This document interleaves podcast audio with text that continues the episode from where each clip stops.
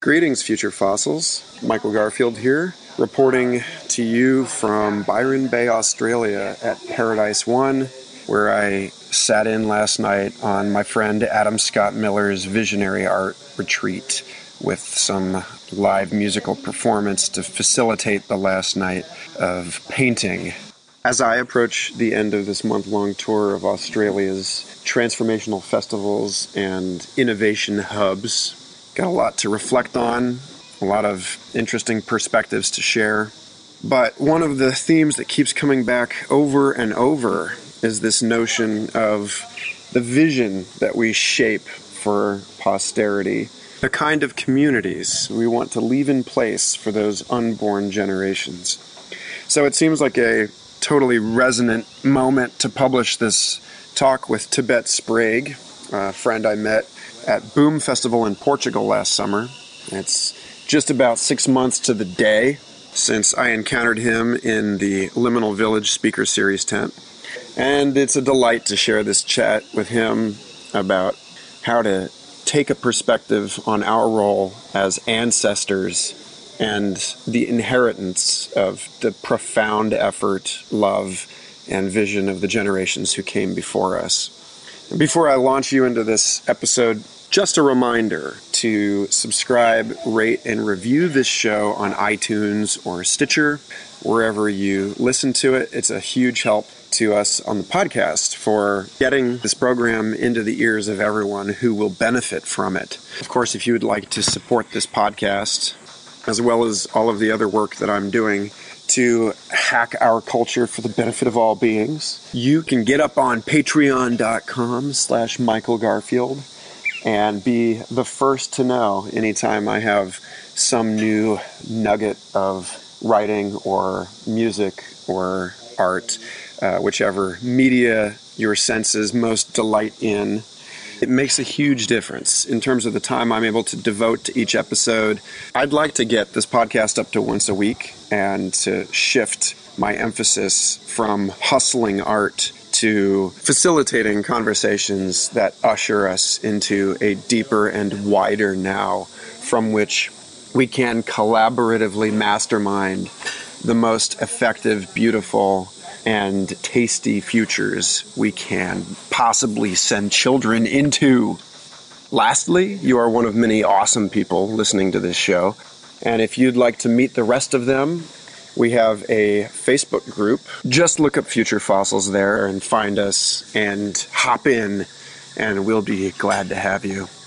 And with that, let's start the show.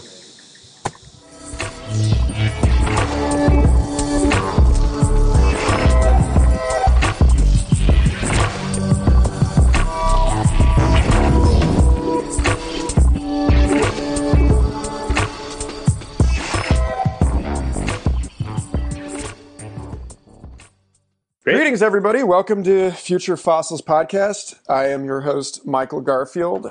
This week, our guest is Tibet Sprague, who I met at Boom Festival earlier this year and it, who immediately caught my attention with his very interesting questions at the Liminal Village group stuff. Mm. So you're just going to have to accept that uh, that the man is full of good ideas. Well, so, yeah, welcome on board, Tibet. Yeah, very exciting.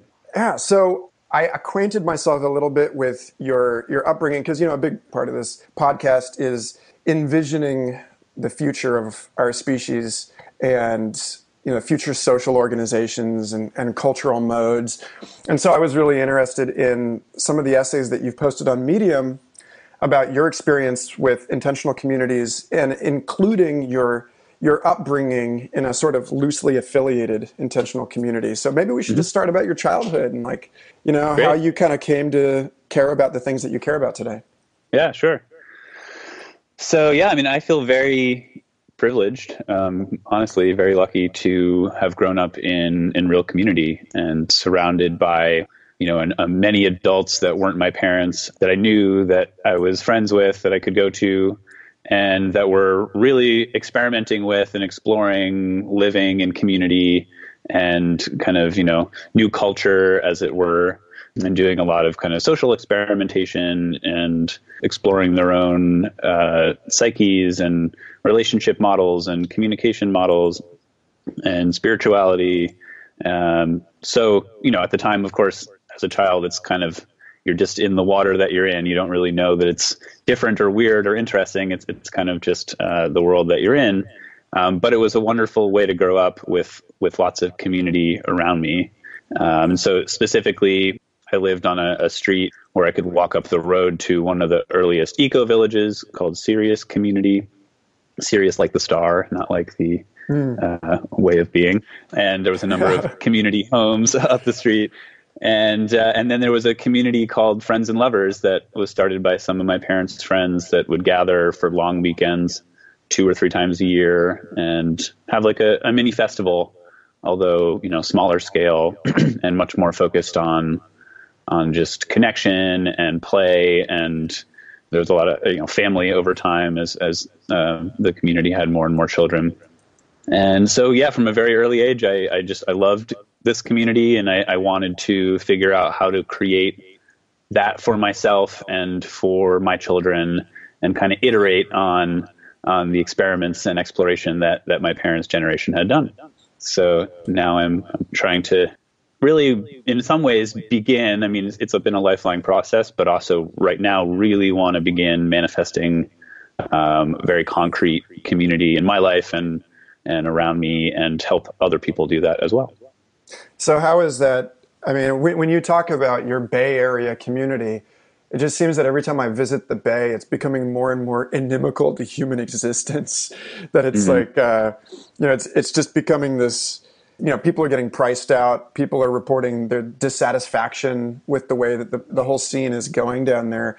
And yet, you know, to read your stuff, it sounds like there's a lot of, there's still a lot of hope and promise and people that are really engaged in some very progressive work there. So what is the status of, mm-hmm. of that right now for you I mean, with your boots on the ground over there? Yeah, it's an interesting question. And it's something I, I think about all the time. It's, you know, a big part of my daily life you know, I've been here in San Francisco for seven years now, and really, you know, a lot has changed over those seven years, but really over the last three years or so, I'd say, is when uh, you know tech began to move in a, in a really big way. Since I've been here, of course, there's been many of these cycles uh, in San Francisco and, and in other places, but um, you know, San Francisco in particular has had this huge wave of tech and you know Google workers and uh, Facebook and Apple wanting to live in the city, and it's it's very real. And a lot of the artists have left, and um, a lot of uh, you know the people who are not in tech have had to move, and many families have been evicted, and it's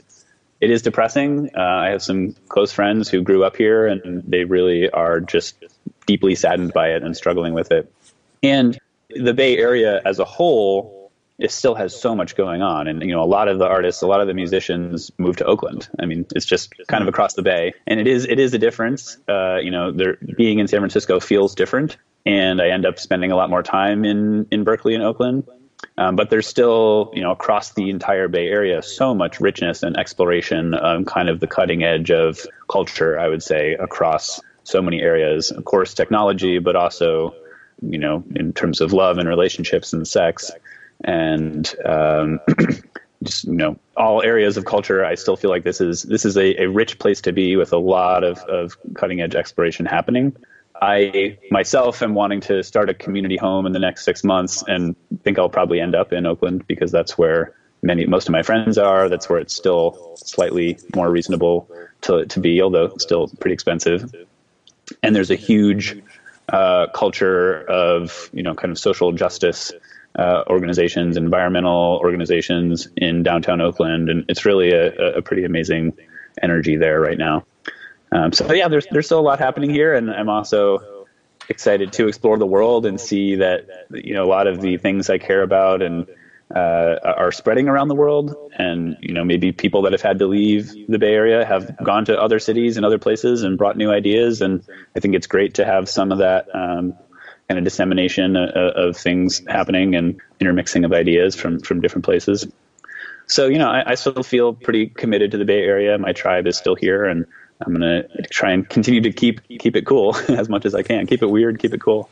I was just talking about this last night with somebody about you know algorithmic news feed editing and location specific search results and mm-hmm. this notion that even though we were sold on the internet as a way to collapse space and time in a in a weird inversion it seems like it's actually it's actually bringing us into or it's coming around now to a point where it's bringing us into uh, a, a, more of an engagement with our local environments and a, mm. or a different a different and deeper kind of engagement and it's like that there's this you know all of us have this sort of thin gauzy planet wide layer of friends and acquaintances but then when you talk about where you know where is my where's my tribe and it's still mm-hmm. here and there's this, still this sense of like you know even if i wanted to and i we, we you know we definitely should get to uh, the time that you spent at Tamera this summer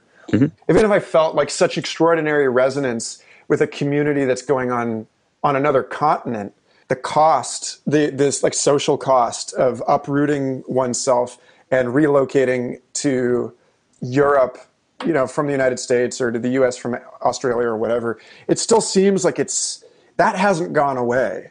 It's still really the case that it's the people around you, it's your immediate environment that is sort of most critical. Yeah. As much as the internet has allowed different subgroups and subcultures to, to form and, and connect and for people to kind of, I think, find their tribe in a new way, um, especially those that maybe don't feel like they connect with where they grew up that's great and that's wonderful. And I think there's a certain kind of human relationship and connection and sustainability in both in, in in how we live on the planet, but also how we live for ourselves and in our culture that only really happens in term in, in you know face to face interpersonal relationship and connection over time. And so I think there's there's so much value in finding a place to to be and to settle and to commit to a local community and putting your energy and effort into building up that community and, and really being a part of it. And I think, you know, there's various ways in which our current culture doesn't support that. I mean, obviously, we can get into sort of the, the deep layer of how our culture is is focused on, you know, just independence and individualism, and the ways that that has destroyed community and is not healthy. But even beyond that, I think there's a there's a little bit of a sense of and maybe even in our community that yeah you can kind of pick up and travel and go and explore and be a nomad and tap into this global community and and uh, you know people who are into whatever you're into be it festival culture or any sort of subcult- subculture you're a part of and, and travel and, and connect with that. And i think that's an important part of the growth process for individuals to explore. You know there's a couple problems. One is that it's not really sustainable you know flying around the world a lot and you know, you hear a lot of people talking about this sort of digital nomad lifestyle and uh, traveling from community to community. And and I'm actually really into that that vision and that idea. And I do think it's also important for spreading ideas. Like you know, mm. I have some friends who are envisioning a kind of modern Silk Road where you have communities around the world that you can you are a part of, almost like a a virtual nation or, or a, a sort of virtual uh, community that you are can like travel and connect with with different places and spread ideas and share ideas. And I like that idea, but you know, I, I, I do think um, it's a li- it it's sort of a little selfish in some ways and and not sustainable for the for the globe, and that it's really a time to you know for for many of us to really come back to our local community and our local tribe wherever that is or or work to create that if we don't feel like we have that in our lives. Mm there's something in this that I feel is a tension in society, like regardless of the age, that there's this tension between the empowerment of freedom and you know the ability to get up and walk away. If you look at the revolution of like women entering the workforce in yeah. America and how the, the economic empowerment of that enabled women to choose whether or not they're going to remain in an abusive relationship, mm-hmm. you know, or whether they're going to remain that dependency. But then there's this other side of it, which is that there's something seems lost. Like when people talk about extropian singularitarian types talk about freedom from the body, mm. you know, eh, like escaping the the limitations of the flesh. Mm-hmm. And this this notion that like in the in the high of true and total transcendence, you're not actually transcending your own escapist urges. And that, like, really only transcending suffering. I mean, if you want to get into like a more of a Buddhist framework for this, like you got Theravadan mm-hmm. Buddhism that's like get off the wheel of suffering. Right. But then you got Mahayana Buddhism that says the illusion of escape is part of the suffering. Yeah. You know, and that there's, you know, you really only find true freedom through embracing the difficulty and, and like actually engaging with the challenges and that maybe what people are seeking on the road is something that you can really only find at home.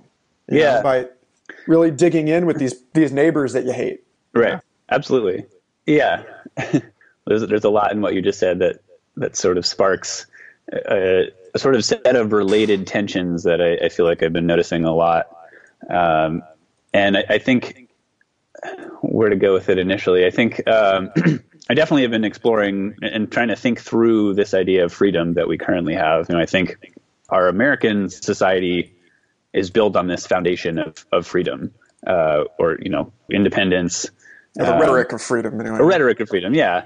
And what does that really mean? I think you know people hold on to that as like, oh, well, this is you know this is the foundation of our society, so I need to be able to do what I want to do, like have my guns, you know, be free of, of government control in some way.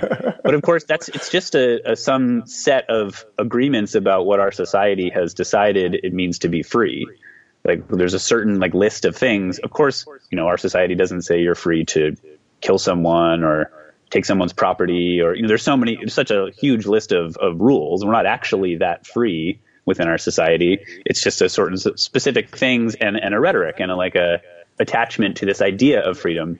But like true freedom to me is more about it's more of like a feeling. It's more like, am I allowed to be and express the, the fullness of who I am and who I want to be in the world, and how I want to show up. And I think we're not actually able to do that in our society. So many people are, are kind of held back and restricted from authentically expressing themselves, first of all, because of practical reasons, like maybe the you know racism, sexism, maybe they're incarcerated because of something they did that is against the the specific set of rules we've agreed on. Um, but also, a lot of it is is this internal holding back because our society has some specific set of norms, and and we don't feel like you know it's okay to express ourselves. And so. where am I going with this? I mean, it's it's sort of just a, it's almost just like a line of thought. I'm trying to like figure out how to reconceptualize this idea of freedom in a way that leads to a society where people, vast majority of people, actually feel free to be who they want to be and a, a huge mm. part of that is also things like a universal basic income and eliminating homophobia and, and, sexism and racism institutionally and culturally so that you know everyone has the means and the resources and the ability and uh, the sort of permission from society to actually be free but of course at the same time ultimately there is a tension between freedom and sort of community and society, right? Like we can't have full, complete freedom. And so I feel like I've been trying to think about like in, in wanting to, to redesign our culture, you have to kind of prioritize. Like you have to say, okay, these are the values of our society and like freedom is, is a very important one. But to me, the thing that has to come first that hasn't and, and doesn't in our current envisioning of our culture is community and is you know coming together to create a world that works for everyone and create a society that wor- that works for the hundred percent. So you know there, there's sort of this tension, and ultimately it, it's it gets worked out by humans in relationship, and you know our by a legal system, right? Like kind of navigates these tensions between different societies, different prioritized values. Um, but I think we've got this warped sense of of freedom and how it, it is primary and, and needs to come before anything else um, that has led to to many of our, our problems in our society. So that's one line of thinking that that you sparked. Well, so today, you know, this this seems to be floating around in the air because uh, we just got some new roommates. The two new roommates that came in are much more community and cooperative living minded. Mm. Very explicitly, like, let's get some compost going. Let's do food gardens I'm going to buy a dry erase board. You know, let's delegate our chores. Let's do this stuff. And it's it's actually really inspiring. and we've got uh, one corner of the the communal dry erase board now devoted to inspirational quotes, which is mm-hmm. you know, and my buddy Charlie, the one of the new roommates, put up uh, Paramahansa Yogananda quote that said, "Environment is stronger than will." Which mm-hmm. is sort of a, a, performative of his actual like role in this household, the, the way that the social molecule uh, adjusts the same way that the, the you know adding or removing uh, atoms or or uh, attachments to a mm-hmm. molecule adjusts the balance of electrical charges and, and like literally me- morphs the three dimensional structure of it. I feel like I'm a different person with different roommates. I feel like so you, when you get into that that level of it and the issue of how our individual drives and desires are actually sculpted by the agencies of our environments and the people with whom we surround ourselves. And it becomes a much fuzzier area. Like this tension is sort of an illusion because yeah. really, like the things that I care about are the things that I was imprinted to care about growing up and the things that I care about through my interactions with my peer groups and, and oh, yeah. my mentors and and so of course I had to like you know one of the things that I was imprinted with growing up was the desire to be a devil's advocate pain in the ass. so, so you know, it's not, it felt like the appropriate balancing quotation was, you know, do as thou wilt will be the whole of the law. Love is the law, love under will. You know, the, the code of Thelema as articulated by Aleister Crowley. And so there's this balance of where it is that the, our individual essence, our personality, that thing that we strive to express freely is itself constrained or even outright just created by our relationships and and so it, it gets mm-hmm. this is where it gets into this um, one of the things that you you mentioned is you know interest in using blockchain to decentralize our uh, various you know parts of our our system and and you know build out mm-hmm. some you know maybe the you know the basis for a universal basic income and this kind of thing and it's like it, it seems like blockchain and these other very like decentralized or decentralizing technologies are the medium that's offering us the specific message about a new sense of self-construction that recognizes the self as emergent from relational dynamics. Yeah, I mean, I'm very certainly very curious to follow what's happening in the blockchain world, and I think it's a really important, powerful technology as we move forward. I've gotten a little less attached to the blockchain specifically. I mean, I absolutely think that decentralization is a hugely important piece of the future in terms of how we make decisions, you know, governance, uh, sort of autonomy of uh, local communities and regions to support themselves in terms of like food and water and you know basic need energy, and you know just having a world where individuals and and communities are are much more empowered and and much more uh, you know able to you know not only like live without uh, some sort of uh, you know bigger hierarchical sort of dominant system um, telling them what to do but you know are really living their their passion and and thriving in the world in, in this sort of empowered way and i think the blockchain is a technology that can help us get there in many ways because it, that decentralization is kind of built into the structure of the technology. Um, however, I mean, there's an example recently um, with the DAO. It was it was called this decentralized autonomous organization, um, where a group of uh, people very fundamental in the blockchain community wanted to create one of these these first big companies completely run completely in a decentralized way, where anyone who bought into this company became kind of like a, a shareholder and you know was a co-owner of this organization that basically runs entirely on code. And you know everyone around the world that participated would be making decisions together about what this company would would build and do. And kind of a long story to go into the details but it, it basically blew up because there was uh, a bug in the code that was running it and someone hacked it and stole a bunch of money and everyone freaked out and you know they kind of like locked it down and went through this process of trying to figure out oh what do we do? We can like roll back to the the version of the of the company before the money was stolen, and would, but we'd all have to like agree to do that as a group, or we can just accept that there was a bug in the code, and since we agreed that the company was just going to be based on this this code, then we should just kind of move forward from here. And so, you know, when there was a huge argument about this, but basically the point is that they forgot about human relationships and that, mm. like, you can't just build a system based on kind of complete disconnection and complete independence and decentralization without realizing that we are animals that are flawed and that have relationships with each other that are complicated. And of course, there's going to be conflict, and there needs to be a, a sort of culture, like a, a value system around these systems that allow us to make decisions about how we want to move forward when there is conflict, when there is problems. And so I've kind of like stepped back a little bit from, you know, technology is the answer. This is going to solve all our problems to like really new culture creation and redefining our value system as a society and as humanity is like the number one thing that we need to be working on right now.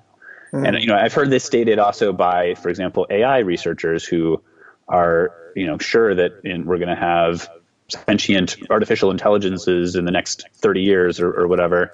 And, you know, they could be sort of these more intelligent than us post-human beings that, you know, may go way beyond what we can envision and have a lot of power and potentially a power to destroy us or, or control us.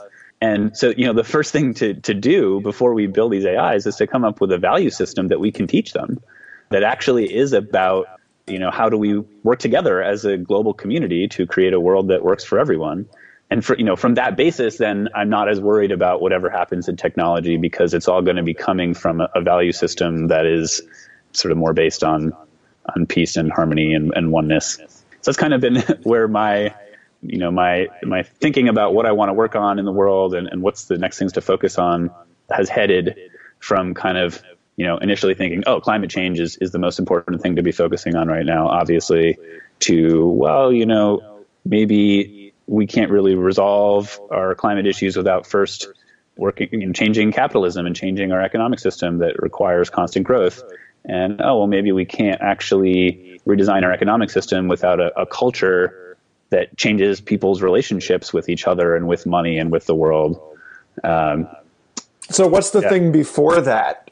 Okay, so maybe we can't reprogram culture in order to create a new a new set of like incentives for globally beneficial behavior without and then we bottom out in that that sort of network where individual and collective are code defining right? right it's like the last person that I, I just spoke with Susan Molnar is a, an educator. She works with a lot of kids, and you know, it's this thing about anytime I speak to a teacher, it's like, well, we're you know we're building the future one mind at a time. You know, mm-hmm. just plugging away.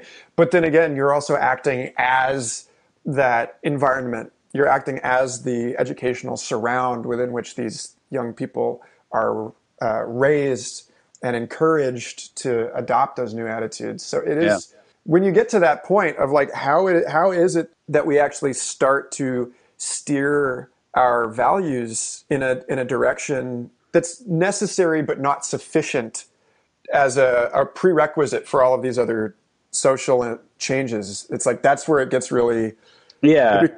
well and of course you know culture you know the beginning of culture is cult and i really uh, get really nervous whenever you talk about like reprogram, you know, changing culture in some way where it feels like you're, you want to tell someone what to do or how mm. to behave because I think it's also really important to have diversity of culture. And there's so many, you know, ideas of how to be in the world that are, can be successful and are, are beautiful and, and important to maintain. You know, at the, at the same time, it's, it's pretty clear that the dominant culture, sort of Western culture, or even, yeah, just the majority of, of our, our civilization is designed in such a way that if it continues as it's going right now, we are going to destroy the planet's ability to support us. And, you know, there's going to be a lot of death, a lot of destruction, and we may even blink out as a species. It's definitely possible. So, you know, I think there's a lot of angles to work on. And I think that high level systemic change, economic systems uh, change is really important. I think political work is really important. I think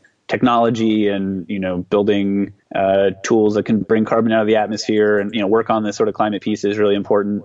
I think a lot of individual work, like personal growth work, on each one of us doing our own work to resolve the things in us that that prevent us from kind of living our most enlivened selves and and bringing our gifts into the world is really important because then we can kind of share uh, our inspiration and our energy with the people around us. Um, but yeah, on some level, I think there are some like really fundamental things that that do need to shift in our culture if if we're going to continue to succeed on this planet and thrive. And it, the person that has articulated this best for me is Charles Eisenstein. Definitely. Uh, Sacred Economics and, and the More Beautiful World Our Hearts Know is Possible. And he, he kind of talks about this ascent of our civilization and why we are where we're at. And he boils down his, his fundamental idea of the core things that have led to our culture being the way that they are now. That, that didn't used to be the case um, before kind of like agriculture and our, our current modern civilization is this idea of the separate individual self um, that's like you know so fundamental to a lot of spiritual traditions uh, that have arisen in, in the last several thousand years and our obviously our economic system that tells us that the best way to be is sort of selfish person who's getting as much as we can for ourselves that not only best for us but it's best for society right? You know in this competitive marketplace that's going to produce the most value it's going to create the most more wealth that in theory will then trickle down to everyone else. And in some ways it's true. Like i, think capitalism has created a lot of wealth. It's just completely uh, unequally distributed and has reached a point where we're out of you know it's such an extractive system that we're out of resources we're going to destroy the planet if it continues and so now it's time for something different and so the key change that needs to happen there from this this selfish individualistic way is, is to re- remember how interdependent and interconnected we actually are on this planet. Obviously, in our communities and in our cities, it's easier to see, but really, you know, our actions have such a, a direct impact on on so much of the planet. And remembering you know, on so many different levels, you can think about and, and reconnect with this this idea and feeling of oneness with the planet, with this sort of ecosystem of our of our world. And it's a very different mindset when you think from that state of, of being of like, oh yeah, you know, what, all, my actions actually do impact the people around me and the world. So that's kind of the, the first big switch is the separation to oneness. And the next is, is from this feeling of scarcity to to realizing that there is abundance. You know, from scarcity, it's easy to be greedy because there isn't enough for everyone.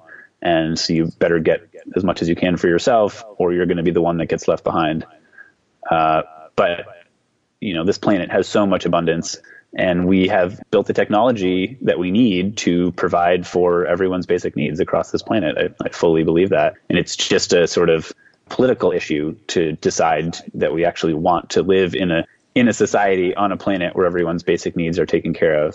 Political issue and a kind of like crisis of imagination, I'd say, where we don't mm. think hmm. that we don't think that that's possible, but in reality, it it really is, and it's it's almost like I get really sometimes like so passionate about how it's such a simple switch, this mindset switch that needs to happen of like individualistic to communitarian to interconnected and you know scarcity to abundance and yet it's so hard because we're embedded deep in a culture and deep in systems where it's scary to let go of, of what our society tells us we need to be doing, you know, going along the, the treadmill of school to job to building up savings for retirement for your kids to money and, and stuff is the thing that's going to provide us safety and security and, and happiness.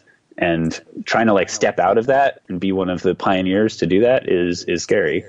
Um, so it's like a simple switch, but it's also really hard to make that happen on a large scale. So yeah, so I think like all these layers of, of work are important and, and the work we can do in ourselves, the work we can do in our communities, and then systemic work like fighting for a universal basic income. As an example, large scale economic systemic policy change would be so powerful in helping create this shift because immediately it frees up people's energies to not just be focused on putting food on the table every day and it lets them be empowered to pursue their dreams and find a job they like and get educated. And, it, and it's empowering. It's like our, our current social safety net, it tells people like, you are not good enough right now. We're going to give you some money for a little while to get back on your feet, but we're going to watch everything you do because we don't trust you. yeah. And, and, you know, switching to this sort of just universal income where everybody got their base amount every year is, is kind of like society saying, because you're a human on this planet, we think you deserve to live. We trust you to use this money to figure out how to, you know, best support yourself and move forward and, and provide for yourself and contribute to the world. And I think it's just such a different mindset that people don't really know how big of a change it would be. So, you know, this is an interesting thing because I started out deeply skeptical of universal basic income, not the, to the degree that it's not a good idea, but just that it became so difficult it, it started for me being so difficult imagining how it would actually be implemented. Right. And then more recently, I read uh, a talk that was given by, of all people, Lynn Rothschild, who hmm. said to, uh, I forget who it was, it was like an IMF, you know, very hmm. uh, powerful globalist influencers. And her message in this, this talk that I read was that due to the totally unbalanced accumulation of the wealth that we've created due to the tilting game board that's moving the power away from labor and toward capital, the people that own the server farms. Yep. And then due to you know the related trend in technological unemployment that they're going to lose the foundation of their wealth which is the consumer base, if they don't hmm. do something about it. That actually, it's like the entire system, ironically, the entire system requires a middle class. Yeah. It requires consumers who are spending money and, and feeding into this engine of ingenuity that capitalism claims to be. And so she was actually saying, you know, maybe we should actually provide some sort of basic income to these people just so that they can continue to buy stuff. Because yeah. otherwise, who are we? Who are we making products for? Who are we ruling? If yeah. we're, you know, if, if all of these people die and then like the whole tower falls over, you yeah. know, so there's a strange sense in which it seems that the process of the, you know, the the shit hitting the fan for everyone right now includes that the I don't want to call it like a Deus ex machina, but it does seem like the surprise implementations are actually going to come from the places that we least suspect them here, which is mm-hmm. from like the barons of industry or post industry or. Yeah, I think there is some concern there. You know, the way that a basic income is implemented is, is really important. And there are ways it could be implemented that wouldn't actually be creating a better world. Talk about that for a second. What's the nightmare UBI situation? Well, it's it's kind of just what you were saying, and I, I honestly am not going to be able to articulate well enough sort of implementation details of of how it might work. But you know, the there's and there's a lot of experimentation that still needs to happen. But you know, there's an argument that a basic income could be sort of co-opted by neoliberal capitalism to do kind of just what you're saying is to flood the market with more money that so that people can continue to be consumers and continue to buy more stuff and continue to grow the economy in a way that is not sustainable. And it would be almost like, it, first of all, it would be a way to eliminate a lot of the other social safety nets because you could say, oh, we just we'll just do a basic income, and then people need to be able to figure out stuff on their own. So it's almost could be reinforcing this, you know, American vision of everyone can pull themselves up by their bootstraps. You know, now that you have a basic income, you can right. do anything. Uh, and and you know that you know people worry about also it could just cause inflation prices will just go up there's a lot of arguments against that but i think it, it does need to be implemented in such a way that it's not taking away from healthcare as a goal universal healthcare as a goal um, mental health assistance i think you know that's really important and it's it's not about oh let's just replace all of our other uh, social safety nets with this cash grant and then we're done and there's no more government needed. It's about agreeing as a society that we value everyone's life and everyone deserves a shot mm. to to make something of their life and is is trusted to do something well with that. And society is still going to have your back you know if you are mentally ill and, and need some support or have a, a major accident and, and you know need medical care. Um, so, you know, I think there's going to be some battles fought about implementation because one reason I, I, I feel that basic income is a good first step is actually because I think that it is very doable in the next decade, even in this country, um, because it is supported by you know the left who who wants to alleviate poverty and reduce inequality. It's supported by libertarians who want less government. Who want you know you know currently welfare requires a lot of bureaucracy and people watching over you, and so we can eliminate government. And uh, economists on the right are even in support because you know kind of what you were just talking about. It keeps money flowing through the system. So there's you know there's a lot of support, but then there'll be the battles about the actual implementation details, and that's going to be really interesting to watch in, in the coming years in different countries as they explore it. And so again, like it, it comes down to this culture question for me. Is like, are we going to be implementing this from a place where we're still in like short term thinking, focused on profit, focused on the kind of current system power dynamics and the people in charge wanting to maintain their power, or are we going to be focused on how do we redesign our world for everyone? Mm. And from there, how we do these implementations will will really dramatically change. Yeah, I guess again, it just comes back to that issue of even universal basic income as a technology can be weaponized, and if it's not emerging out of the correct value set, you yeah. know, if it's not coming coming into the culture, landing in a way that it's you know, I mean, it's that's actually, you know, uh, I don't know if you are you a science fiction guy. Mm-hmm.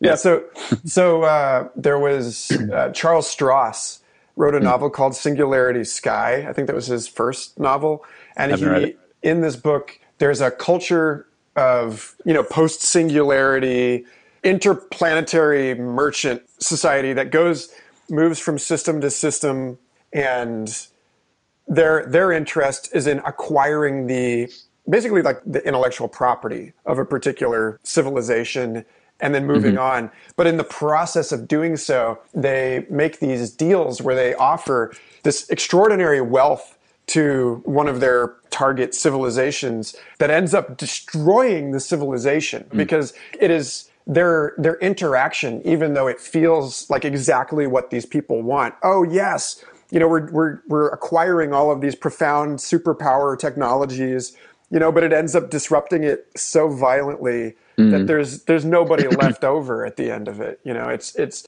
to sort of stand here on the edge of the, the woo spectrum here. I've always thought about that with respect to why it seems to take so long for us to implement certain technological solutions. You know, like if we have, if it really is as the conspiracy theorists claim, and like free energy is being deliberately suppressed by mm-hmm. a ruling class. Mm-hmm. Might it not be for good reasons? Might it not be because we are not like spiritually and psychologically prepared to handle unlimited energy at the fingertips of every 13 year old, mm-hmm. you know, that's, or like, you know, every, every like despotic yeah. local gangster. You know, it's just like these. Yeah. You know, in a way, it's kind of lucky. We're kind of lucky that we're not getting there as quickly as we want. Yeah, I mean, I would actually. I mean, I, I hear you, and then I would kind of argue the opposite in some ways. I, I still think we need to slow down a lot. Um, and I, you know, in the age of of the the number of leaks we've seen happen, and just in the last couple of weeks of this election, I would say it'd be pretty hard to hide something of that magnitude. And I think we are still moving forward in ways that we're not prepared for. I mean, drones, AI, 3D printing, like all these things, virtual reality, all these things are going to have a huge impact that, you know, self driving cars, huge impact on society that I don't think we're ready for and has not been thought through uh, to the degree that it needs to be um, before, you know, widespread implementation has happened or is happening or will happen in the near future. So, as much as possible, I think we actually do need to slow down both, you know, the sort of growth mindset, but you know, and while I'm very much a, a technology person and believe in the power of technology, and I think there are, are many things that are going to, you know, new technologies that are going to continue to contribute to creating the more beautiful world.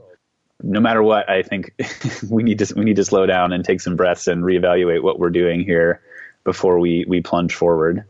Yeah, I mean, have you read uh, the Nexus trilogy? I read the first book. Explain this to listeners too, just so that they, or like the basic, uh, the Yeah. gist of it. This trilogy by Ramez Naam, as maybe is how you say his name, I think so, yeah.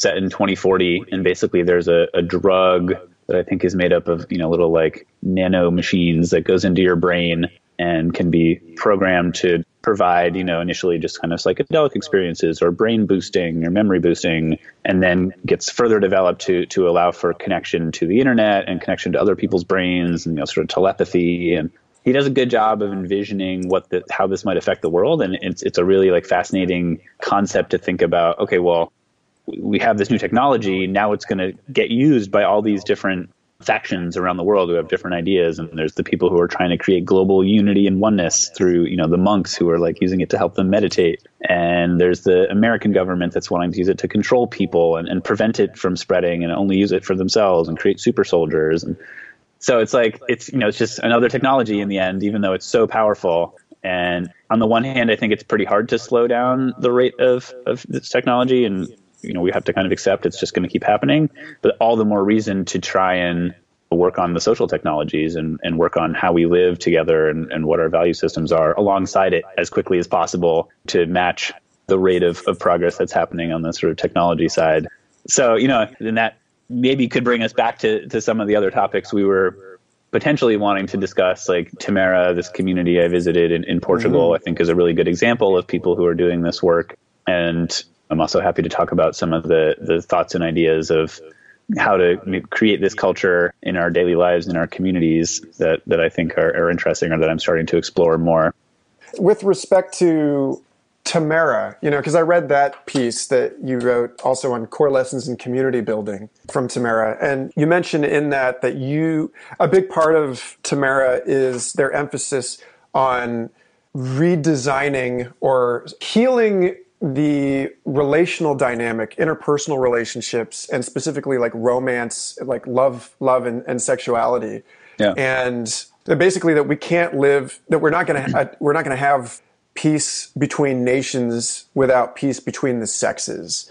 You know, but you question uh, whether the kind of community that you seek to build needs to place the same kind of emphasis on that, or there was some concerns about you know the relative weight of that specific issue. And I don't know. I'm just curious Yeah. to you see where where is it that you think like intimate relationship and, and sexuality falls into this larger conversation? Yeah, I mean, maybe I'll take a step back for a moment and just explain high level about a little bit about Tamera. And I think it, it connects uh, to some of the things we were talking about earlier and, and sort of how we're raised and, and the environment that we're in has such an effect on we are and how we express ourselves in the world. And also, you know, one of the things that uh, is really interesting about Tamera to me as a community is their their level of commitment uh, to community and to the work they're doing together above and beyond kind of individual freedom. I think they're a really good example of this. People committing to this to community, this particular community, but also to the sort of global work that this this community is trying to create, and putting that ahead of you know whatever specific other individual goals they have but then that kind of leading to them having a more uh, fulfilling life and a, a more joyful life where they are able to pursue their passions and um, within the kind of like context of this community. So yeah so tamera was formed as sort of a germ in in germany 40 years ago. And the founder Dieter Duhm um, wanted to figure out how to create a peaceful world. Like he was part of the, the student movement in Germany in I guess the 60s and 70s, which didn't really succeed. And he was like, well, why isn't this working? Why are we not able to come together to create a more harmonious, peaceful world? So for 40 years, this this community has been trying to explore this this question in every area. So they they look into how do we live more in harmony with the planet through you know permaculture and solar and you know just different kinds of technologies for that are more sustainable. Um, but yeah they do a lot of work on the sort of social interrelational interpersonal dynamics. And being there feels really amazing because the people there are it, it's just like a if you get to feel what it's like to be in a, a culture in an environment where people are happy and sort of in harmony in a different way with each other and and the world. And it's not that they're like always happy. Like issues come up, they process and all the time, but they they process them in such a way that they don't sort of linger and fester and um, lead to big blow up conflicts and fights that can fracture the community. So you know they have really amazing processes. in particular, this process called Forum, where they do a lot of sharing and you know community processing of, of issues and interpersonal issues and emotional stuff. And definitely a huge piece of that is is the way that they process and interact with and relate to to romance and to sex and partnership. And it is, you know, their philosophy. I, on one level, I'm fully on board with it. I think you know the way that they describe it is they're working for a world where there's love free from fear. They, you know, they'll call it free love as well, but it's it's kind of like a triggering uh, yeah, phrase as, that has a lot of different connotations. From you know the, the kind of free love where you at Woodstock. Yeah, it's like a different. But it's but it's almost it's an iteration of that on some level, right? It includes non-monogamy for most people most of the time there. But the goal is not like oh have as much sex as you can. The goal is to have as much love and intimacy and connection in your life as possible in an authentic way and not be hiding things from one another, from your partners, from your friends, from your community, and not be living from a fearful place where you're not where you're you know unable to express your desire and to um, find the the type of connection and relationship that you want to have in your life. Um, so I, I, think that you know, and I'm happy to go into some more details about that, but I think that they're really right on in, in you know the way of being that they've kind of discovered and explored and continue to explore. I just think that it's also really hard, and it's it's a big step from our current um, culture to that. And it really requires a supportive community that's all kind of on board with this vision and, and prepared to process jealousy and process shame and, and process the types of issues that come up in interpersonal relationship, especially when it comes to sex and love in a new way. And our, our current society can be very repressed around sex and very repressed around attraction and desire and, and all these things and so it's, it's very triggering and it's intense for people to try and like step into a new mindset around that and so i think my only question was is it necessary as a sort of early step or process for communities that, that i want to build and that you know a lot of the people in, in my greater uh, community are talking about building to include that from the beginning or is it something that we can sort of move towards over time and slowly integrate and slowly explore so that, that was really where my you. Gotta, you kind of have to seduce free love, you know? Yeah.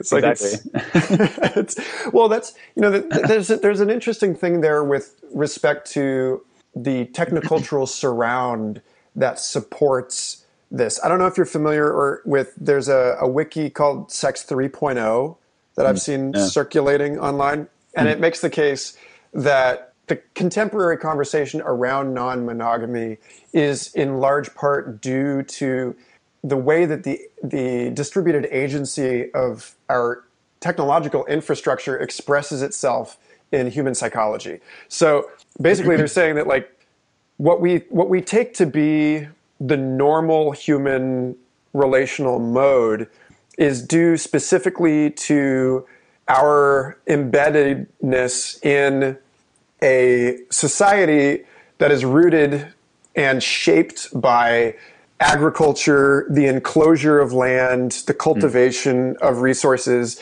the paternal inheritance of wealth, yeah. the you know the ownership of one's wife and children as an extension of the ownership of one's you know livestock, yeah, and yeah. that predating that you get the like sex at dawn Chris Ryan yeah. thing, which is predating that. It seems that the self construct of a nomadic foraging or hunter gatherer society lended itself to something more like this where the, the ego boundaries between members of a community are less rigid the more of the wealth you know the wealth is shared there's not such a clear notion on property yeah. and that seems to be reviving in light of the way that the internet has created all of these opportunities for peer-to-peer architecture, as well as a, a more distributed sense of self, you know, mm. a hmm. more non-local sense of self, and that that therefore it's like that we're exploring a wider set of possible personality strategies or cultural strategies now mm-hmm. that include monogamy as a preference and also include non-monogamy that include there's just so many different relational styles now and that it is in part because you know more and more of human nature is becoming digital or is becoming so in, so deeply informed by digital society. And one of the properties of the digital world is that everything is shared that like as soon as it's hmm. online it's immediately copied and shared and moved around yeah. and so this again it gets back to this issue of environment versus will and like i wonder maybe if it's not so much a prerequisite uh, although it's nice when i guess it's nice if you were able to start an intentional community from that place but it's it's maybe less so that it's a prerequisite or a necessary initial component of a community so much as it is that in a nudist colony, nobody has the same kind of body issues that we do in yeah. the city. And that maybe as we become more and more transparent to one another through this sort of inevitable march of internet tracking and, and surveillance and you know covalence mm. that we're just going to get more and more comfortable with that kind of totally transparent and authentic relationship that's grounded in a sharing economy rather than you know so that so like our relational mode actually sort of it may be like shaped or emerge out of the ways that we're learning to relate to one another in other domains you know mm-hmm. yeah absolutely and i think it definitely sort of emerged you know, in their case in tamera's case and i think in general this this concept of free love emerges from uh, from transparency and from trust. And you know, I think they the commitment that they made to the, to their themselves and to their community was to building complete trust with each other. Like the the foundation of their community, and I think the reason that they really work is that they really trust each other. And the reason that they trust each other is because they're transparent. They share what's going on with the community. They have, you know, pretty much every day of the week they gather in these sharing circles and communicate to each other what they're feeling, what they're thinking, who they're attracted to, you know, whether where there's conflict in a relationship. It, it's all kind of out in the open. You know, they're really taking this and definitely you see this happening more and more on the internet on a global scale of people sharing on Facebook, sharing deeper, more vulnerable things. Um, but you know, in this local context with a, a smaller group of people in the same place over time, it gets really deep. You know, and, and especially since they're all so committed to it they really all know each other incredibly well and they are committed to sharing. And so from that kind of emerges this oh, you know, when we are really sharing our full selves, like, yeah, we're attracted to lots of people. That's a natural human, uh, you know, primal thing is to see, feel attraction to people. And it can be just sort of physical, you know, sexual, but it can also go deeper than that. And I think we have a lot of people in our lives that we feel connected to and want to have relationship with. And so, first of all, just acknowledging that is scary in our in a in a society where monogamy is the norm. You know, so many people think that if their partner so much as like looks at another woman and has uh, attraction, or you know, imagines connecting with them in in some way, that is cheating. You know, that is like breaking the the agreements of our our monogamous you know marriages. And so that's it's just not true, right? It's not like authentic. It, it, it requires us to be um, not expressing our, our, authentic selves. And so I do, yeah, I do think it, this love free from fear philosophy really just emerged from trying to figure out how to live in a way where uh, we can trust each other. And that, you know, requires this, this really deep sharing. So I am curious to see how how the internet and how the, the type of sharing that happens on the internet starts to affect culture in that regard. Even you see like so many leaks about celebrity, this person cheating on that person. It's in a way, it's like horrible. And there's this, you know, deep invasion into people's lives and pe- everyone is like thinking about celebrities and not thinking about their own lives. But in another way, it starts to almost normalize like, oh, well, if there's so much cheating happening or, you know, maybe the, there's something else going on and we need to reevaluate how we think about marriage and connection and relationship. It's interesting. Or cheating and divorce. I mean, you know, I don't know what it is. Fifty percent of people uh, of marriages and in divorce or, or infidelity. It's definitely clear that our, our current structures around romantic relationship are not the only way to live and not serving many of us in being happy in our in our lives and our relationships. I mean, if they are, as that wiki argues, if they are the consequence of an economic mode, then it would make sense that an economic mode that doesn't actually suit the human being would mm-hmm. lead to relational styles that don't suit the human being, or at yeah. least that, that, no longer suit the human being. Like in, in light of everything that we now know. yeah, but, I mean, or don't I wanna, all human yeah, beings all the time, right? Maybe right. some people are happy and have fulfilling long-term marriages, but it's not serving a lot of us. Well, that's actually, you know, when I when I met you, I was reading William Irwin Thompson's book, The American Replacement of Nature. Mm and he makes this distinction in that book between he says every every world age every historical epic has this tension between two different kinds of people and he says you know if you look at um, the industrial world it was between the industrialist and the artist that as soon as we learned to differentiate culture and nature then some of us wanted to dominate nature with culture and then mm-hmm. some of us wanted to return to nature with this this you know retro romantic mode that you know this this delusion honestly a delusion that we had actually ever left it mm-hmm. you know. He's like but both of those strategies are obsoleted by the post-industrial information society and now what we're dealing with are the technocrats and the mystics mm. and so he says like in this new balance we have this sort of you know we, we can hold the mystic up against what he calls the moralist it's like if you think about this in terms of the strategies that people take to change to like future shock to, to everything's happening too fast mm-hmm. That some of us are going to want to dig in our heels and settle down and put up a fence and really dedicate ourselves to a particular tradition you know a sense of you know anchoring ourselves in the in lineage and moral values mm-hmm. and that others are are going to be inclined or or, uh, or are naturally predisposed to moving stepping out into this new space and anchoring their home again it's kind of like touches on that digital nomadism thing mm-hmm. it's like that the the in a way that this is this is an old tension this is the tension between like a mosaic or or like aaron you know between the mystical wanderer and the people that actually like settle and worship inside of a temple, yeah. you know, rather than in the wilderness.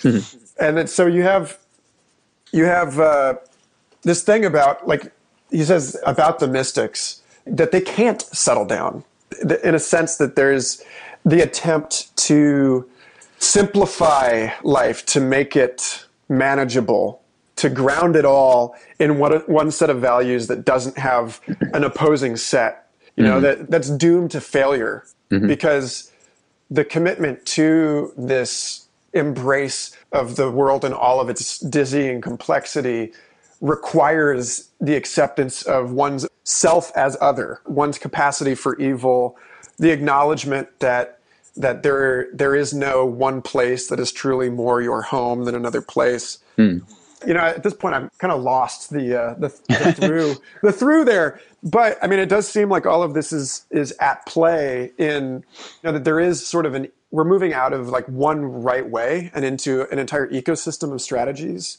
Yeah, but you know, the thing that that I keep coming back to though, which is a tension there, is I feel like there does need to be some, or almost that there doesn't need to be, but that there there is some like core deep values that we can and do share. And I'm really curious about this because I, I, you know, I'm totally on board with a sort of plurality of, of belief systems being really important, and and also sort of flexibility and adaptability and resilience being also really important for our continued uh, evolution as a species and and ability to um, you know be on this planet. At the same time, like you know, are we basically then saying, okay, we have to give up on trying to come to some global agreements and some, you know, larger community agreements about how we want to live on the planet, and then see what happens? And you know, maybe, uh, maybe we're we're not going to figure it out, and maybe we're going to just you know have our brief shining moment on this planet as a as a species. um, uh, you know, I think there's. I mean, a rainforest doesn't need shared values. You know, a rainforest has. You know, if you talk about like Charles Eisenstein, you know, making the case that that we're moving out of weeds growing in an empty lot, this unchecked expansion of capitalism, into yeah. a mature rainforest type ecosystem where we've found a way to integrate destruction and decay yeah. and you know that there's that it, it, may be that we just really do need to trust the transcultural tension between perspectives here to it's sort of like a uh, an upgraded postmodernized version of that you know trusting the invisible hand of the marketplace you know that maybe maybe there's something more humane than that but maybe there really isn't i don't know. Right well then the question is where where is the place for agency? Like is you know i certainly don't think that we um, should just kind of sit back and, and let things flow and follow what feels right in the moment entirely. Like i think it's important mm. to have a vision for ourselves and our own lives and for how we want to see the world and, and try and you know move towards that as much as we can in our own life at the very least. And you know yeah so it's like there there is this interesting tension between kind of being in the in the moment in the complexity kind of flowing with it exploring and having a direction and having an agency and, and a and a goal. Um, there's that's an interesting tension on like an individual level that I that I definitely explore. And on on the the bigger scale, that, and I think one of the, the main shifts that I actually do see happening as I explore the world and and um, explore different cultures and different festivals and gatherings is this kind of like almost embracing and inclusion of of this complexity and these tensions and this diversity. And a huge piece of it actually I think is trying to embrace the feminine. Right? It's like mm. we've been so you know the last whatever thousands of years have really been patriarchal and dominated by by masculine thinking. And it goes back a little bit to the tension you were bringing up much earlier, where uh, you're talking about the kind of disattachment from you know some Buddhist traditions who are really focused on being completely unattached and completely just in in the now, in the present. And you know, I think that's a very powerful thing, but it's it's sort of like it's not really inclusive of the whole of experience and the whole of what's going on in the universe. And I think there's been uh, a lot of I've seen a lot of, uh, of spiritual teachers recently trying to bring in what what feels like the, the, the more feminine energy and is more embodied and more kind of expressive and inclusive of experience of somatic experience and tantra is kind of like where a lot of where this comes from and i do think that one of the answers that is really important for for our society to to get back to a, a sort of Im, imbalanced place with each other in the world is to bring back in the feminine, bring back in our connection with with the earth, with sort of our bodies, with you know this this other kind of energy, and through this tension that has been very like one sided for a while, very like masculine and mental and you know controlled, and finding a balance in this tension. I think that's a way that we we can kind of like embrace the, the fullness and the complexity of everything that's happening in a balanced way that I believe will, will kind of lead to uh, a, a, much more harmonious way of being on the planet. And, you know, it brings back to what Tamera is trying to do. And a lot of their work in relationships and sex and love is about empowering the feminine and creating a, a culture where there's a sort of balance between the two. So, I'm not saying there's there's an answer there either, but I I do think that there are some like real important steps in our lives and in our communities that we can make to find a better balanced way of of being on this planet and yeah.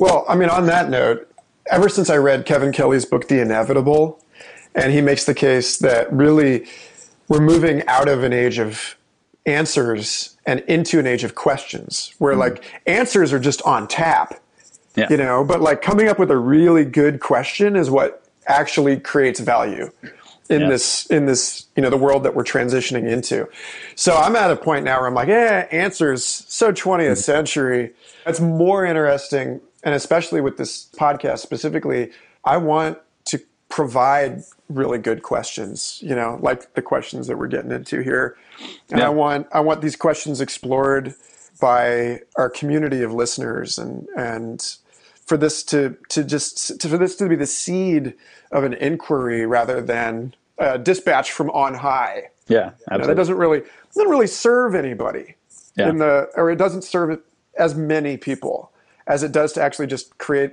to get the conversation going. And so this is where I'd like to because we cannot end this without getting into inheritance day. Because I really, I mean, that was actually when I heard you talk about that at Boom. That's that's when I knew I needed you on the mm. podcast. So please tell people a little bit about what this idea is and, and how it's taking shape and, and yeah. where it's headed.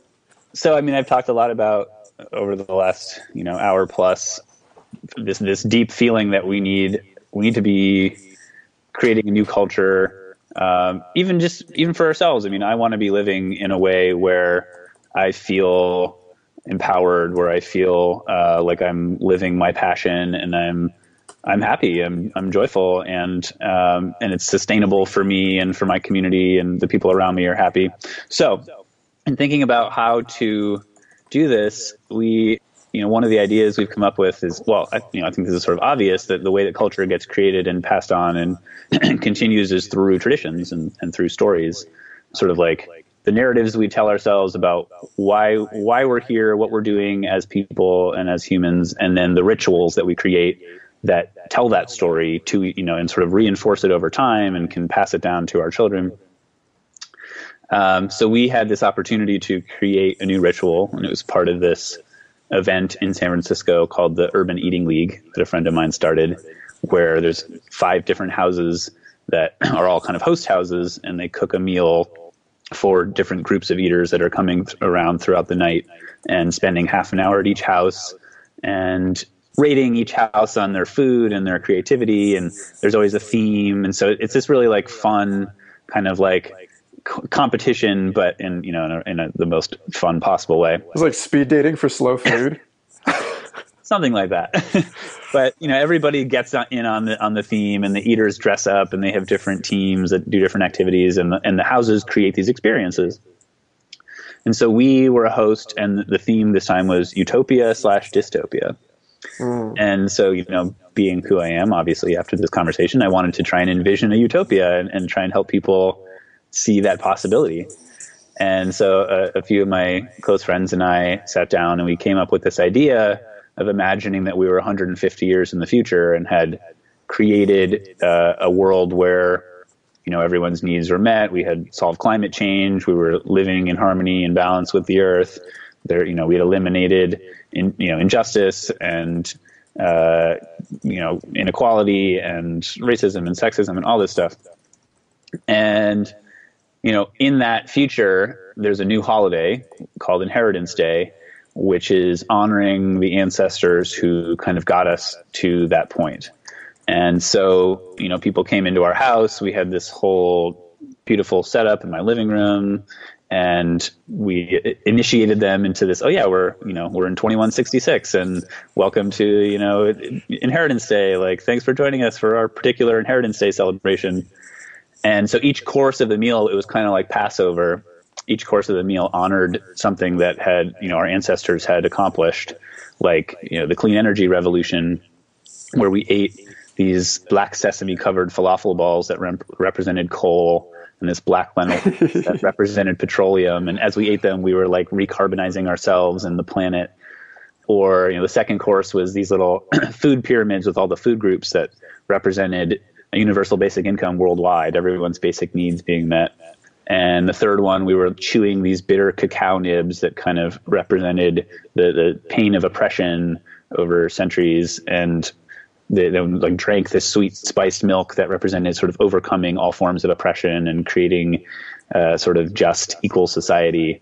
Um, and the last course there was this big stew that represented the earth coming together as kind of a global community and agreeing to to figure out how to live together in harmony. And we did different little extra, you know, fun games as part of it. Like during the uh, the course with the food pyramids, we did a bun dance to celebrate abundance, and we, uh, you know, got up and shaked our booties. And then at the end, we did this kind of unity sound healing ceremony that was the sort of final bells because there were different like bells for every course. So it was really fun, and it, you know, actually one of the other really interesting things it was on December twelfth, and it was the day that the Paris Accords were signed. So we were mm. actually playing a live clip of, or you know, recorded earlier that day of uh, the president of France talking about how the world had December 12th, 2015 will go down in history as the first time the world came together to do something about climate change. And we were saying, you know, remember back then when like the first inheritance day when, uh, you know, the, the world was just starting to come together and figure some things out. So people, you know, they loved it, they had fun with it. And then they, I, I really got the sense and, and feedback that they left with a, a feeling of like, oh, wow, like, okay, how would it how would I be living my life? And and I left I gave people this question as they left the house. So imagine you were those ancestors 150 years ago. What would you be doing with your life right now to try and move us, you know, towards this this better way of being, or, or more in balance way of being? So it was fun, and and people loved it, and it was something that um, we decided we had to do again. And this year we're gonna just make it like a holiday that we celebrate and tell other people about it and try and get people around around the country and the globe to celebrate Inheritance Day with us, both as a kind of futurist game, but also you know honoring our own ancestors and and everything that has led us to this amazing world that we live in today. Has the thought experiment of Inheritance Day led to like have you gotten any feedback or have you noticed in your own life that taking this as an object of contemplation has led to any profound insights or, or uh, changes in your behavior, the way that you navigate and, and live mm in the world? Or um, I think that it really reinforced this this kind of hope and optimism that I have that we can figure out how to live on this planet and and with each other with without violence yeah, I mean, I do think that I've started to guide myself by by kind of that question, like, okay, what can I do to better create nonviolence, peace, harmony, connection, intimacy, love into my life and into the world's uh, life for my friends, for my community, and my children. And you know, I obviously coming up with this idea already was was thinking that way and, on some level, but but doing it and seeing how powerful it was and how much I think it, it did influence friends and, and people told me that it had an impact and and sort of conversations that we have about this with this sort of hopeful vision and energy that just is focused you know pointing towards a, a hopeful vision of the future uh, is really uplifting and you know it, it's it makes me happier given the the kind of crazy state of the world today and the fact that we've already crossed some really significant points where we're not going to be able to go back in terms of climate change, and we're already losing species every day. And at the same time, I'm still feel very able to hold on to this hopeful vision, and it, it really does uh, motivate me and keep me like energized and excited to to do work that feels meaningful in the world. Um, so yeah. And the other thing that it that it really reinforced in in my group of friends is that we want to do more of this, and we want to create more rituals for our community that we can do over time and, and kind of re you know reinvent our holidays and you know maybe valentine's mm. day becomes the day of agape where instead of we're you know thinking about just individual couple romantic love is the answer to everything and celebrating that we celebrate love for all of our community and our friends and the world and each other and just have like a, a big kind of love fest or you know we have you know just ha- and, and some of these are you know maybe going back to more traditional holidays where we're honoring abundance on through the harvest in the fall, or you know, sort of more traditional pagan celebrations. I think you know, getting rid of the the consumerism and getting rid of the attachment to re- religious beliefs that many of us are not really on board with anymore, and creating a set of annual rituals, holidays that that really have significance and meaning for us, and that maybe other people can adopt or enjoy or, or take what they want from. Yeah, I think, you know, insofar as we can make this recursive and we can talk about one of the things that we have inherited from our parents' generation would include the hard won lesson that it doesn't really make sense to build it all from scratch. you know, we're not going to just give everyone acid and expect a new culture to magically appear. Yeah. You know, but that the real work is in, I guess we would call it reclaiming or reterritorializing what we've inherited, mm. adapting it, you know, accepting it. It's like it, even in, you know, even in the pre-human evolutionary process, it's not like feet just appeared. I mean, there was a fin and it was yeah. repurposed. Everything was repurposed. And so, you know, again, it's like rather than just proliferate new holidays, there is something really appealing about repurposing the holidays that we already have and and it possibly like you were talking about on Valentine's Day, you scratch the surface you know, you, you scratch off the embossed foil of that Valentine's card, and yeah. underneath that uh, consumerist appropriation is the original heathen holiday. Yeah. Which, in which, my understanding of the like the origin of Valentine's Day was that it was based on a Roman holiday in which people just sort of had sex in public. that it was that it was that, just actually. that the youth would like congregate in public spaces and just f- freely and publicly express their affections. Mm. Again, it's like one of these things where we may actually be seizing the holiday in its original spirit out of the jaws of like the Coca-Cola Santa Claus version of it. Yeah. You know. And then also I don't know if you're a, like a Rudolf Steiner guy, but yeah, a little bit. There's the, you know his whole thing with Michaelmas and reclaiming not just Christmas and Easter, yeah. but also St. John's Day and and Michaelmas in the summer and, and fall, hmm. and using these as as ritual observances for each of the four seasons and this much deeper layer of uh, the observances of the way that energy expands out of the land up into mm. the you know flowering trees and, and clouds in the summer and then returns down into the soil and then the, the sky becomes clear again and we become transparent to the sort of transpersonal mystery of our lives in the winter mm. yeah this whole thing about you know bucky fuller saying that you know the further forward we want to look the further back we have to start yeah. You know, and that inheritance day, if we're gonna if we're gonna imagine 150 years in the future, then we got to at least at least look back 150 years and, and, and thank all of the people that got us to this point. Oh my God, yeah, you know, that, that's so important. And I, one of the things that's been really exciting to me to see out in the world um, this year in particular, I've noticed it at, at Boom Festival, Symbiosis, even at Bioneers. So many uh, indigenous elders being brought into these environments and you know many of whom have never been to a festival and there's just a lot more growing interest in reconnecting with these ancient wisdom traditions that you know many many of these cultures do know how to live in harmony with their planet with the planet and, and with the environment around them and have a lot of wisdom that has been lost or is being lost.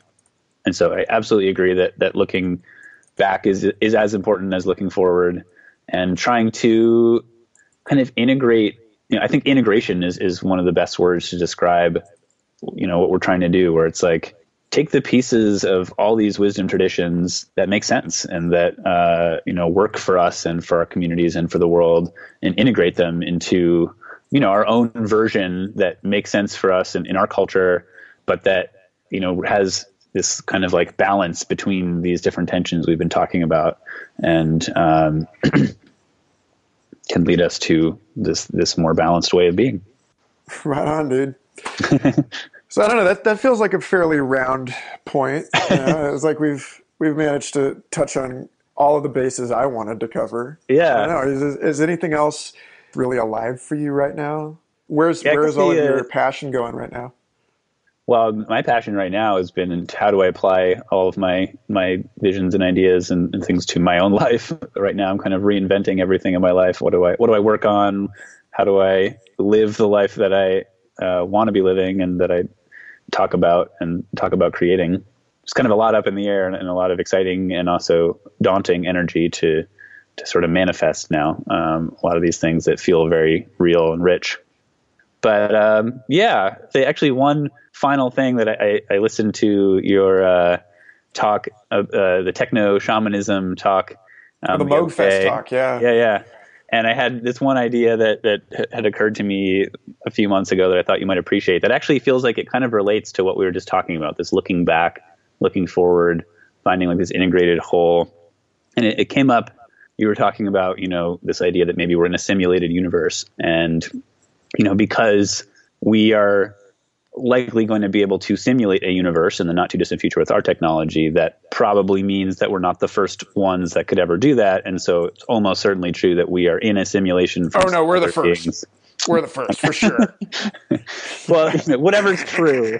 It's an interesting idea to yeah. explore um, and so i had this thought the other day pondering this idea where you know if, if we're in a simulation then probably whoever created this simulation is watching us right? Is is measuring the simulation is is like paying attention to how it's developing.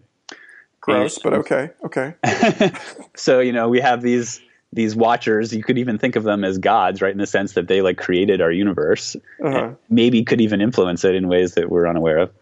And you know, in the future, maybe we're going to simulate some universes, and we'll be the kind of like gods of these future universes. And so, you know, think of it if if, if there are these people watching us then they're learning from us, right? I mean, as much as they like are the ones who created this this universe, at the same time, they're just letting the simulation unfold, and they're kind of learning and watching us, and whatever we're doing is is probably potentially influencing how they're working in their universe. So I really like this idea of thinking about how we're kind of like influencing our creators through our actions in some way. Mm. So not only are we creating and everything that we do, we're sort of influencing the future. But in some way, you could think of us as sort of influencing the gods, right? And the fun like phrase is this kind of we're part of this fractal godhood where you know there's potentially these these people who created our universe and are watching us, but also being influenced by us, who are then influencing the people above them, and sort of all the way down mm um, in this sort of backwards, forwards, circular, fractal godhead. It's really fun. then you get into the issue of the event horizon and how is information actually escaping a black hole? Like if we really are like inside of that boundary, can we, you know, can we be observed? Are you like are we making universes all the time and we don't even recognize them because we're but you know i, I do true. like i do just, like that though like i do like i like the, the notion that when you get into the the, prag- the practicality of it, like why make a simulation? Well, it's, clearly it's because you intend to learn something from it, right? Right. You know, so I mean, that means that all of us have at least this uh, this potential to regard our lives as informative to beings that we might otherwise take this sort of uh, terrified Cthulhu type right response to. You know, it's like, no, God is actually very interested in what you, uh, what you know, food you post to Instagram, and you know. totally, it's a fun sort of empowering way to think of our own agency and influence in the world, and and also like circular. We're all interconnected, right? Including the gods. mm. um, well, that's like the Teafaerie. I don't know if you know her. Um, kind of a heroic rock star psychonaut, writes for Erowid, and mm-hmm. and she lives her whole. We're going to get her on the show hopefully pretty soon. She lives her whole life with the thought experiment. Well, if my life is of interest to these mysterious, invisible, transcendental observers, then I should really be doing everything in my power to just rock out and be as awesome as possible and like yeah exactly you know don't i don't i want to make good on this platform that I have to, yeah.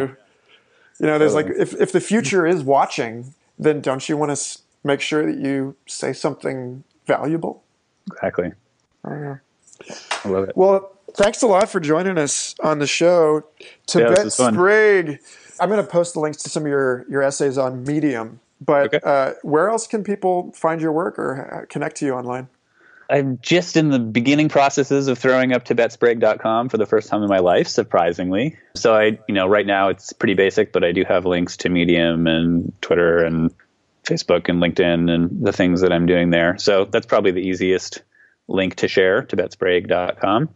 Cool. And I do hope and plan to be writing a lot more in the near future as I have a little bit of, of time while I'm figuring out my life. Now's the time to share ideas and put some ideas into writing. so yeah, definitely looking forward to continuing all these these types of conversations with anyone and everyone who wants to. Awesome. Well, thanks so much for being on the show, and I look forward to connecting with you beyond the envelope of this recording and and Yeah. uh, seeing what we and our, all of our friends can do to help usher forth this better world. Totally. Thanks, Michael. Yeah, it's been really fun.